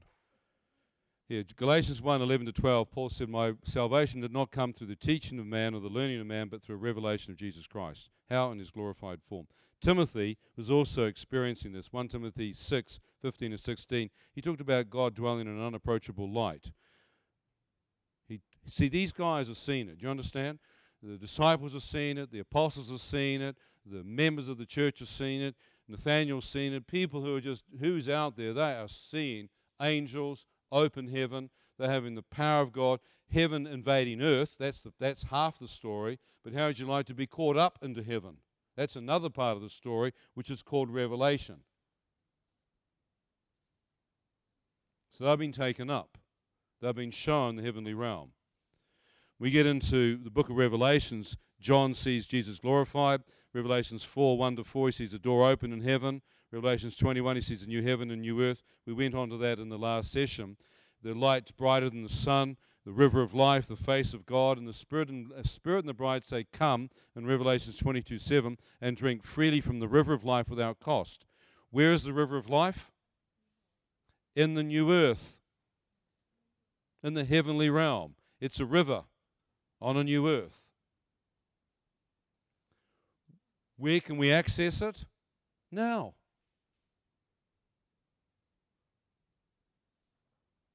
So the Lord's taken me in the Spirit to the river and drunk out of it, dived in it, swam in it, taken me to the waterfalls, taken me into the crystal clear pools, taken me into the throne room. I've seen about, I'd say 80% of the book of Revelation by being taken there. How many know that might change your understanding? The seven churches were given to John from heaven. And whenever he spoke, he always had something good to say about the church. If you hear someone saying bad about the church all the time, they obviously haven't been to heaven. Jesus always has something good to say about it. Always. People have been hurt and feel like their ministry is not fulfilled. They get disfellowshipped and they all get grumpy and they all go off following their own ministry. You know what? It's got nothing to do with your ministry. I'm sick to death of hearing people talk about your ministry and your calling. The pendulum swing has gone so far out this way, I'm sick to death of hearing it. I'm going to counter it and swing it back the other way. It's got nothing to do with you. In fact, if you do get your ministry calling, you better understand it is to do what? To lay your life down and serve. If you don't work with the other fivefold, you are actually bringing disunity in the body of Christ. That's another whole teaching. I don't even want to go there. So Thessalonians caught up. Open heaven. Jesus now, Bible says Jesus is the door, John 10, 7 and 9. Jesus said, I am the door. No man comes to the Father but through who? Jesus. Why would John the Apostle see Jesus first? Because he is the door into eternity. Bible then says, knock, Matthew 7, 7, and the door should be opened. What door? The door of a resurrected, glorified Savior who's the door of heaven, and He's going to open up the kingdom of heaven to you. Don't wait until you die. Now, there are doors, Revelations 3, 7, and 8. He can open a door and he can shut doors as we had Phil do right well, you better be working with God and you walk down the corridors of your life and shut some flippin' doors. He will help you shut some doors and lock them so no man can come in. So that's dead right on the. There's doors that you must shut, that you've opened. But you need to repent of that stuff so that the blood of Jesus is applied, because that's the only thing that stop those the demons from coming in. Don't give the enemy a foothold. Many of us have opened up the doors in our house. We've got doors wide open. We've got doors off the hinges. But there are doors in the heavenly realm that God wants you to open into revelations and mysteries and the knowledge of the kingdom of God. So if Jesus is the door, and Jesus actually says, wait in the gates, Proverbs 8.34, let's wait in the, wait in the doorways. And it says in Psalm 78, verse 23 to 24, open up the doors of heaven. Lift up, you gates, that the King of glory may come in. Psalm 24 7. Then it says, if you've got doors and gates, and Jesus is it, and he wants the doors of heaven to be opened up and us to go in there, what is another thing? Isaiah 22 22 to 24 says, open them up, but he's given keys. Matthew 16 19 says, God's given us the kingdom, keys of the kingdom of heaven. Oh, keys of the kingdom of heaven. Why would Jesus give us keys of the kingdom of heaven?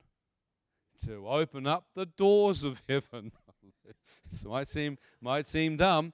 He said, Knock and the door shall be opened. Do you remember that old song, Knock, Knocking on Heaven's Door? How many of you are knock, knocking on pastor's door? Knock, knocking on someone else's, your neighbor's door. You know, most of your problems could be solved if you actually start knocking on heaven's door and having revelation encounters with Him and letting Him open up the heavenly realm to you and meeting with him. He's not, you get that? You're meeting with the Messiah, meeting with the Savior, the King of glory. You're meeting like these Stephen did. You're meeting like uh, Nathaniel did. You're meeting like Paul did. You're meeting like these men of old, the apostles, the prophets. They're meeting God in his glorified, resurrected, heavenly form. Jesus also holds the keys of death and Hades. I mean, no, that's really good to know. So when Jesus died, he went down in, he ascended, descended, took back from Lucifer the keys of death and Hades. We're called to be priests of the Lord, 1 Peter 2 9. Order of Melchizedek to come in into the Holy of Holies. Holy of Holies is not on earth, it's not in Jerusalem, it's not in your church, it's in heaven. How do we access the kingdom of heaven? Kingdom of heaven's within you. So therefore, that kingdom is where? Not a million miles out in outer space. It's right there. Jesus walked through the wall. His kingdom was so close you could touch it. How quickly can you enter the kingdom of heaven? In a split second.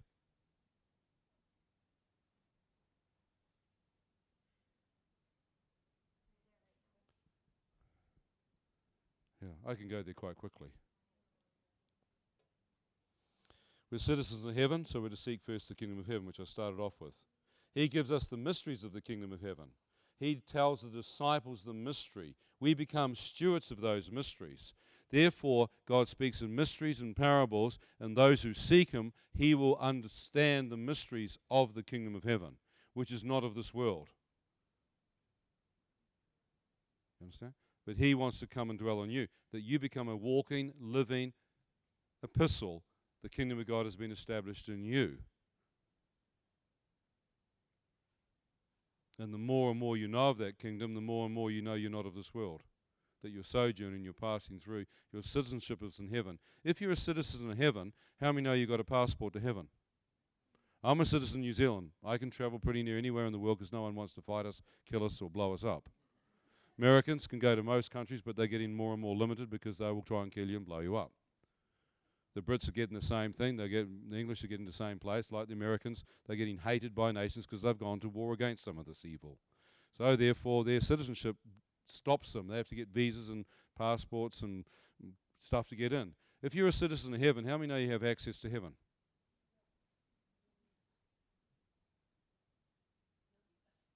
No visa. The blood of Jesus all over my passport. Written my name's written in the Lamb's Book of Life. He's my Heavenly Father.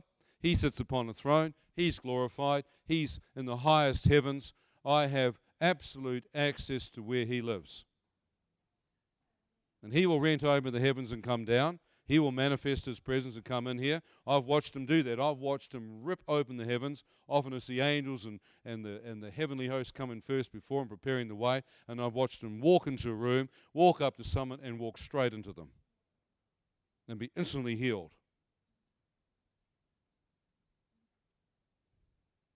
So he will come. He will come to earth. But he's in the highest heavens. he, he, he wants you to access that. We're sons of God, sons of light. We're to be transformed by looking at him. Esther, Esther chapter 4, verse 14 to 15, she prayed and fasted and she came into what? Position because Vashti, the queen, would not honor her own husband. She lost her, she lost her queen, her throne. Esther is then replaced, becomes the new queen. That's a real good warning about marriage, isn't it? When you come to Jesus, there's no longer male or female in Christ, but he does not do that in marriage. Male the husband is the head of the wife. Don't you dare translate the teaching that we're all now one in Christ, which is salvation, and translate it to the marriage. Anyhow, you can throw that one into the can of worms. Esther 5 1 to 3. Esther comes into what? In to see the king, her husband. He extends his golden scepter towards her. She touches it. He says, You can have up to half the kingdom. Well, Luke chapter 12, verse 32 says, We can have the whole kingdom. All authority, all power is given by who? Christ. So when you come into the King of Kings and the Lord of Lords, into his throne room, he's seated in the manifest Shekinah glory and the radiance and the splendor and he's got a scepter. Do you realize he's got a scepter? It's golden. He extends that to you. How many would like to get some authority and power? Do you realize authority and power does not come from man? Man abuses his position, but that authority comes from God. And if you're under authority, you actually carry authority, but you have to be given it. And you have to know how to submit to it. Many people abuse authority by using the word to try and control and manipulate and dominate people out of fear. If you have to use your positional authority to rule, then you've got no idea of relational authority. People follow you out of the fact that you carry maturity, not because of your title or position. People want positions so that people will follow them and obey them. A person truly who understands people who mature will see maturity not based upon title, but based upon the maturity of the kingdom of God that's been spoken out of their spirit. Because out of their mouth comes the revelation of the kingdom of heaven. People want to follow people who know God. True leaders have followers, not because they've got a title because they've got it on their card or on their office door. They've followed people because that person is a leader. One guy said, How do we have revival in the church? I said, Fire all the pastors. He said, What? I said, Fire the whole lot of them and tell them that they can come back tomorrow and work without a salary. And we'll see who comes back. I said, I haven't been on salary for 30 years. I can't not not do this. I have to do this because I'm called. But if it's become your job and your security, that's the reason why you're doing it, you should fire yourself real quickly and go and find a job. We're pumping kids out of Bible schools where 95% of them will never get a job in the church. We should never put them through three years of Bible school. We should have told them up front, you're not going to make it. learn the Bible, come along and do correspondence stuff, come along and do school of the Bible after work, keep your day job, and don't you dare destroy your CV and your job. I've got tons of kids right now that are literally leaving their jobs and profession, running off to schools, and I'm telling you what, I feel absolutely gutted because 90% of these kids have got no jobs when they come out. If you're going to father them, you better give them a job. You don't dare train them in a school and then dump them out on the no- without a job. If you're going to make sure Bible schools, oh, I've got kids. I mean, it's hard to get a job out there right now. People are working three jobs to get and getting paid for one. They're doing three people's work. I mean, jobs are like hen's teeth out there. And these poor kids are killing and destroying, not even finishing off their courses, not even finishing off their, their degree, trying to save the world, trying to take seven mountains and become sons and daughters of whatever. And I'm thinking, you kids better just stay at home and finish your job and, and, and, and finish off your degree. But please. It's just nuts what we're doing. How did I get onto that too? Where are we? Esther authority, throne, scepter, all authority, Matthew 28, 18 to 20. All authorities to make disciples. We're supposed to put on the full armor of light. Romans chapter 13, 12 to 14. The word of the glory is in the word of God. We are to glorify our, our God in our bodies. We're to glorify Him in our obedience, a liberality, a contribution to the poor. We're looking for a heavenly home.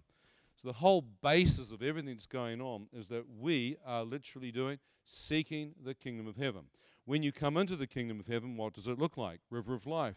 God says the Spirit and the bride can come and drink from it. When you get there, how many know you don't need to? You're already there. Why would the Spirit of God and the bride, how many believe they're part of the bride? Anyone here think they're part of the bride of Christ? Some of you are not even sure. So what the Spirit and the bride say, come and drink now where? In heaven on the river of life. There's a scepter. There's a throne. How many know that God is also a God of war? War axe, war club, arrows, righteousness, destroying angels, chariots of fire. How would you like to let God and cover you and clothe you in the full armor of light? How would you like to get Him to put the sword of the Spirit in your hand? How you know that Ezekiel went up there and got scrolls and messages and downloads and he was told to eat them? How many know how would you like to go up and get plans and visions and purposes from God? calling, anointing, impartation. How would you like to stand there and have the fire of God put in your hands, or put the radiant globes of heaven put in your hands, where you would literally touch into millions and thousands of volts, that when you lay hands upon the sick, they're healed? How would you like to get impartation from God and not some person running around trying to give impartation to you, instead of lying on people's graves trying to get, oh, dear Lord, it's It's another mental, mucked up mess. The amount of people trying to lie on Smith Wigglesworth grave to get his anointing based upon one obscure scripture about how they rolled down and touched Elisha's bones and came back to life and mantles that are coming off. You better. You, I have people say, "Pray for me. I want an impartation from you." So you just leave me alone. You're not taking my mantle and you're not taking my impartation. You get it from God.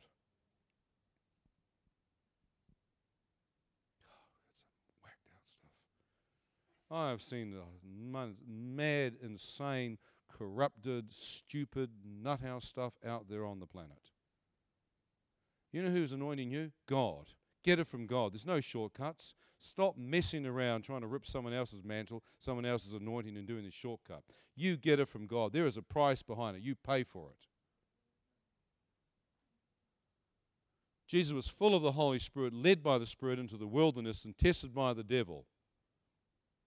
And then he came out in the power. You want to come out in the power? You're going to go in the wilderness, you're going to go in the testings, and you're going to go through the fire. And if you don't understand that, you know nothing about the ancient ways of God preparing people for ministry. If you have no idea of the high fire and the God actually dealing with you and sorting you out, you have no idea. If you don't walk with a limp, have your head chopped off and your heart pumped out of your chest, and basically being killed by ministry, I don't trust you. If you haven't been hurt, killed, messed up by the body of Christ, I don't trust you.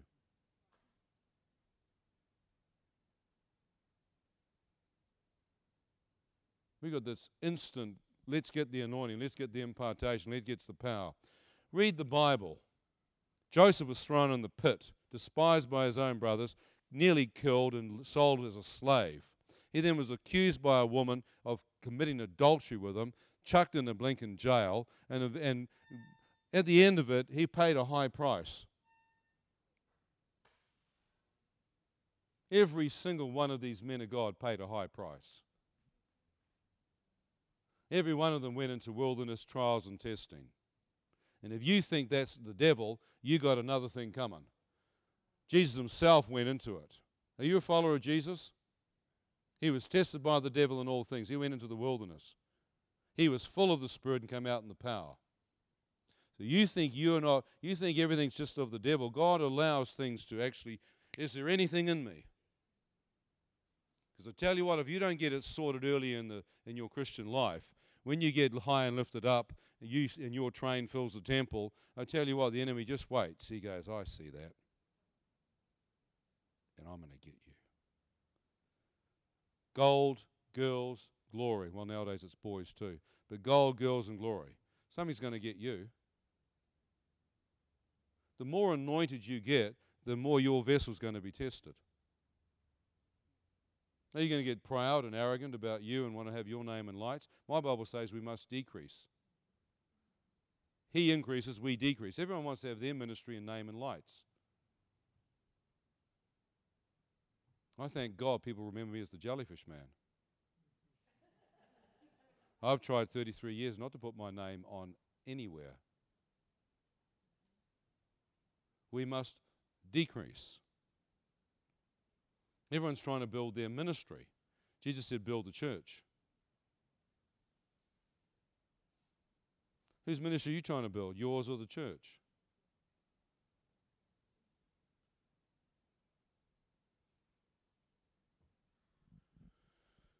The glory the gold. Well, you can take the money. I've talked to God about it. Boys selling this, that, and the next. Revelation, prophecy, teaching, music. God said they have the reward. They forfeit anything in eternity. How would you like to store your riches in heaven? Where the rust, the thief, the moth, the tax man can't get. And Obamacare won't steal, but that's fine. What's going to happen? Store your riches where? In heaven. Did Jesus, Paul, the apostles, or any of the great songwriters of the Psalms sell a thing? No. Did God deal with people who did? Yes, he did. How many have heard of Balaam? New Testament warns the New Testament church in the book of Revelations beware of the teachings of Balaam and Balak. What did Balaam do? He was offered by the king of Moab riches beyond comprehension to come and curse Israel. Is that right? What happened to a donkey that was actually check, checking um, this boy out on his back? He smashes himself into the side of the, the, the, the road and basically stops. And the stupid prophet is beating this donkey. You stupid donkey. God opens the mouth of the donkey, says, Didn't you see the angel with the sword drawn about to kill us? God opens the eyes of the prophet to see an angel with a sword drawn about to rip both of their heads off. Now, you think that would be enough to stop the man? The angel say, The way you're going is not right. That donkey just saved your life. Check it out, son. Then he goes, I haven't heard all that. Should I, can I still pass? The angel and the donkey must have gone, dumb and dumber. Yes, you surely may pass. He goes up there to try and curse Israel. He can't. But he becomes a stumbling block because what he does actually releases sin in the camp. Next chapter, you talked about it. Next chapter, Balaam is dead. Mighty prophet, bye bye, gone. How many have heard of a guy called Naaman? He was a, what? Had leprosy, didn't he? How many have heard of a guy called Gehazi? We have Elisha, Elisha, and Gehazi. Remember, Elisha, Elisha says, dip in the Jordan seven times and you'll be healed. Oh, I'm healed. Here, money. No, no, no. Prophet says, no, we're not taking money for the miracle. We're on our way. But the disciple, the young prophet, disappears back and says, Well, my master had a change of mind here. we might need a little bit for food. You know, a few pieces of gold or silver wouldn't quite harm. So he goes and tucks that. As he comes back, he said, Didn't you think I saw you when you put that under your camel, under your blah, blah, blah? The leprosy was upon Naaman, was upon you.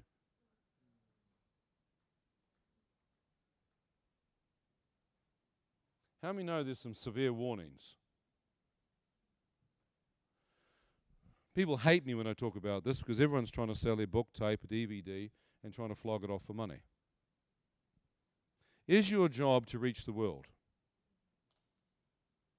Therefore, why don't you give it away like Jesus said, freely receive, freely give? If you really want everyone to know what you've got, why don't you just give it away? Free podcasts, free teaching, free free revelations, free, free, free. One guy said to me, God, I can make a lot of money off you, son. I can buy your stuff for a buck and sell it for 20. I said, Yes, you can, and you'll stand before God for it. I've had three men I know of pay off their houses off my testimony. I still rent. Anyone else still rent out there in the amongst of humanity? Still do not own their own home? Three of you are honest enough to say you don't and you're still renting. Where is my home? Heaven. When I die, what kind of home will I get?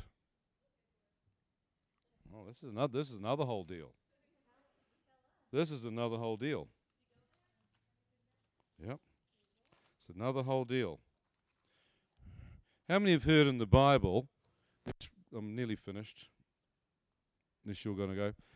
2 Corinthians chapter 5. Do you not know that if the earthly tent, which is our house, is torn down, what's your earthly tent? It's torn down. My body. We have a building from God, a house not made with hands, eternal in the heavens. What's God going to clothe us with? Heavenly body, heavenly house, heavenly temple. Said, You can pull this temple down in three days. Right. Do you realize that God doesn't sleep or slumber? Just a thought. God doesn't sleep. How many of you sleep? How many need a bed and a house to sleep in? How many know if God doesn't sleep or slumber, what do you need a house for? Just a thought. I'm just going to throw these things into your head. Where your treasure is, where your heart is. You realize that most people are so earthly minded that they haven't conceived what God has prepared for them. So if your treasure is in your house, or your car, or your possessions, or this world, and the things of this world are passing away, and the love of the Father is not in it, Why would God be even worried about giving you a? I have some people say, "Did you see your golden house on Golden Boulevard?" I thought I don't even like houses. I'm an outdoor man. I'd rather be outside the entire time. If I'm not going to sleep or slumber, why would I want to be in a house watering golden plants on Golden Boulevard? But if that's what you've lived for in this entire world is basically your house, and you want a bigger house and a more glorified house, that's where your treasure is. He may even give you the desires of your heart, and you'll have no clue really what it's all about. I have other people say, Did you see people up there? I thought I'd keep getting this. I said, God, what's all that about? He said, Well, because their heart is in the people that have died, and the only reason why they want to go to heaven is to be reunited with the ones that they love. Oh, that's interesting. He said, Their heart is in other people's hands, and they can't wait to die to be with them. Then some people say, Do you see animals? I got sick to death of hearing about animals. And I said, God, why are you talking about animals? He said, Because they put their heart in their animal, and if their animal didn't make it to heaven, they're not going to go. They don't want to go there. They've been so hurt by human beings and so hurt by the world that they put their entire heart in that little puppy or that little cat or dog. And when, when whatever his name, D- Fifi died or whatever, that's where their heart is. I've seen people who've been married for many years, and when the husband or wife dies, a few weeks later or a few months later, the other person dies. They can't live without them. I have people asking me about the buildings, about other people, about family members, about animals, and I'm thinking to myself, who cares? If you've seen Jesus, do you realize if that is you're married to him and he's your first love and he's got your heart, everything else is just fading into insignificance. He rides the heavens. He's continued to create. Why want to sit there on Golden Boulevard with my little pet and my mum when I could actually be right where the, the King of Glory is, who's actually riding the heavens and uses the winds of the uh, winds of the heavens to move. He moves at the speed of light, such pure light that he could literally go from one end of the universe in a split second. And he is creating, and he has continued to create. How would you like to be around the creator of the heavens and you? you know, I'm thinking, I want to be around you. I want to be so around you. Then I saw people of different age up in heaven, some young, some old. I saw some people who were so old, they, but when I looked closely at them, they were, it was different from being old. It was like looking into ancient. And I said, What's that? He said, Spiritual maturity. He said, What happens here, the level of maturity they've formed here in their spirit here, is reflected in their heavenly bodies in, in eternity. And that's why there are elders around the throne. Not a Mormon with a badge on his flippin' shirt, a true elder that's actually know what it is to come into the manifest presence of the glory of God, the Ancient of Days. They've allowed their spirits to go deep, calls unto deep. They've allowed the working of God to get so much that they want nothing but Him. Not what they do, not their works. Otherwise, you're performing with performance orientated acceptance. You can be performing a ministry to literally try and get numbers of people saved or stars in heaven or little brownie points. It's all about none of that. You will get rewards, but if you're working for the rewards, you still haven't come to a place of rest in Him. You're still striving after performance.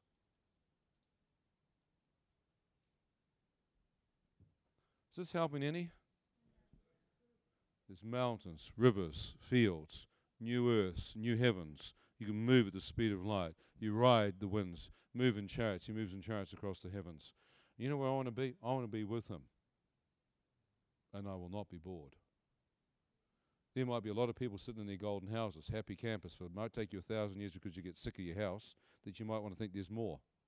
You will grow in maturity in the heavenly realm but the rate will be like one day, it will be like a thousand years. We're here in the Spirit one day in the kingdom of heaven could literally move you into a greater level of maturity. How you live here affects eternity. What, how you grow in the knowledge of God here affects eternity. You still will grow, but the time space will take longer because of the sheer fact you now see Him face to face.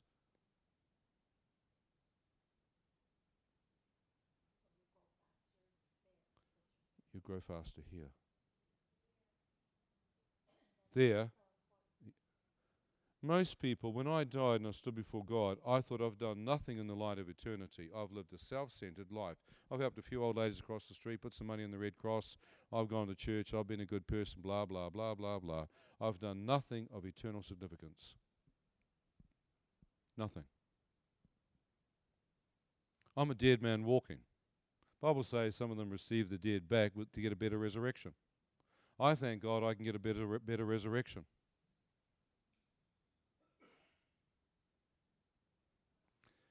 I said to God, You love me so much. He said, That's right. No matter what you do in ministry, absolutely will not change the love I had for you when you died and had done nothing. I cannot improve God's love or manifest presence or glory or access to the throne room by what I do. I'd done absolutely nothing but pray in an ambulance, say, God, forgive me, and I went to heaven. I saw the glory, the love, the peace. I cannot increase that by any ministry or anything I do. That brings a place of rest into me. I don't have to be doing anything the obedient enter the rest. They come into the Sabbath rest. Most people are striving and performing and still trying to earn access and please God. If you haven't come to the knowledge of the Father heart of God and that He loves you no matter what you do, you will still be striving. And there's millions of people in ministry that are striving and burning out and blowing up. They cannot walk away from it. They just cannot do nothing. You realize I can do absolutely nothing absolutely happy, not condemned, not freaking out. I can shut my laptop up and stop my ministry in two seconds. Well, I have no secretary, built no ministry, and basically uh, it's just me. I just shut the thing. It's all over. I'm trying to see the fivefold come into the local church, so I'm quite happy to shut. I am sick to death of itinerant ministry. It's the most stupidest, dumbest ministry on the planet. We've got the entire body of Christ running around like chooks with their head chopped off, running around as hirelings, trying to be itinerant prophets, itinerant pastors, itinerant preachers, itinerant whatever. If we actually got it all in one place and everyone stopped still, we'd actually have something called revival.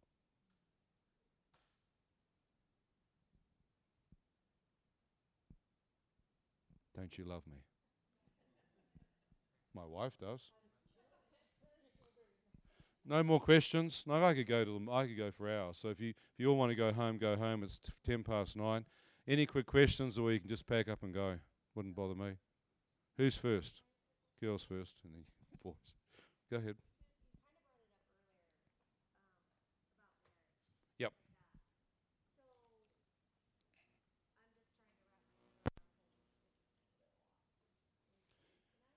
Yep.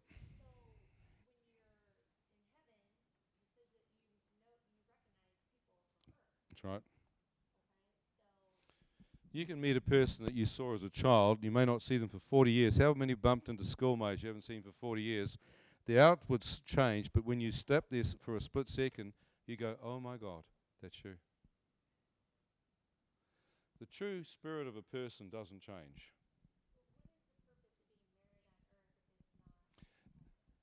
Okay, it, understand there's no marriage in heaven, which is no proclamation. It looks like there's no way you can produce more children.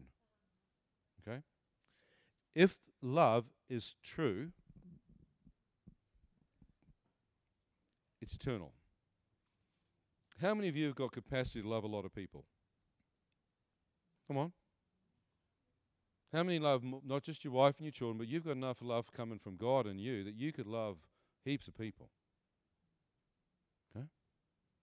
So if there was genuine love that took place on earth, and you want to hang around them on earth, and it's not just a sham or a, a scam, and then you're saying, oh, yes, dear, I love you, and, and yes, we're all you know, lovey dovey, when it's all a load of. True love will remain into eternity. It's eternal love. So I love my wife. I'm getting deeper in love with her through the next, through the, I've been 26 years with her. I'm more in love with her than when I married her because it was just puppy love and stupid and didn't have a clue about being tested and fire and all the other stuff, you know, fatuation, all the other. You eventually get all that stuff sorted out and you find out you either love the person or you don't. And when you got that thing going, that is what's going to go into eternity. True love. True love is tested with fire. True love is tested through the furnace. True love is tested through when all hell breaks loose. True love with Jesus is exactly the same. That's why the disciples had difficulty following him because whenever they got tested, and they were, and Jesus made it not easy for them to be followers of him, and they really were in love with him. I'm in love with Jesus way more than my wife or any other human being on the planet. Not one of you people can come anywhere near, nothing can come anywhere near him. But you can live out of your ministry and love your ministry or love your car or love your someone else. You can have your whole heart in ministry, people, animals, jobs, children. I took that out 26 years ago when I had a revelation of the marriage. My heart is not in my children, in my wife, or in ministry, or in what I do. My heart is in heaven. When I get there, and I don't have to wait till I get there because I am there. and He's here, and we're here, and He's a split second away, and I could just shut you all out and go into His presence right now. No one need to lay hands upon me. I get slain in the Spirit with any one of you touching me.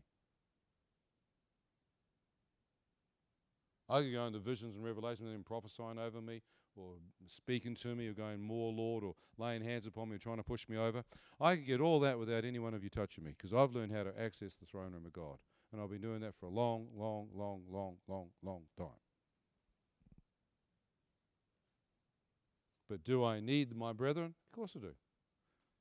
But can I live without them? If it was just me and Jesus, I'm, I'd be a happy camper. I could man a lighthouse. Paul said, The reason why I'm here is for your benefit, not for mine. I'm not here for you. I'm not, I, I don't want to be here. I'm, I, I can, I've come to what Paul said years ago. I'd rather not be here. I don't want to be here.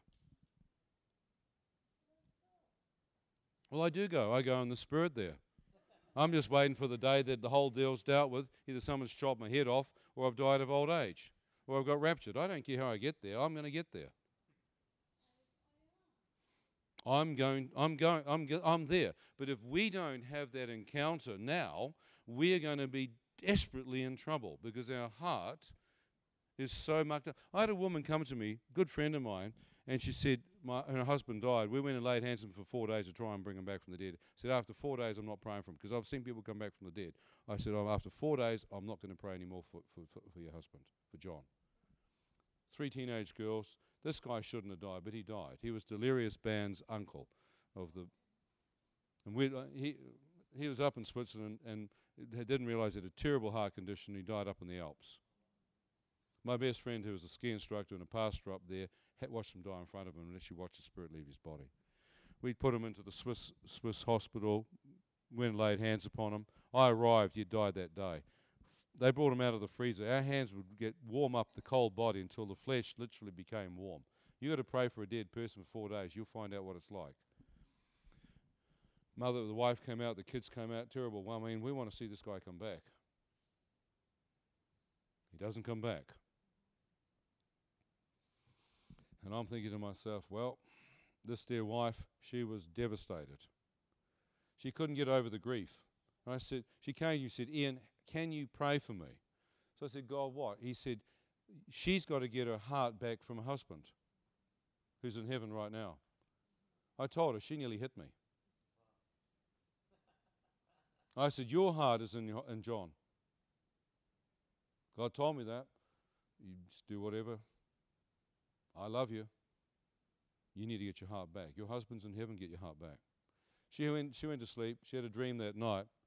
She saw herself dying, coming out of her body, coming into heaven, running straight past Jesus and running straight to her husband's arms.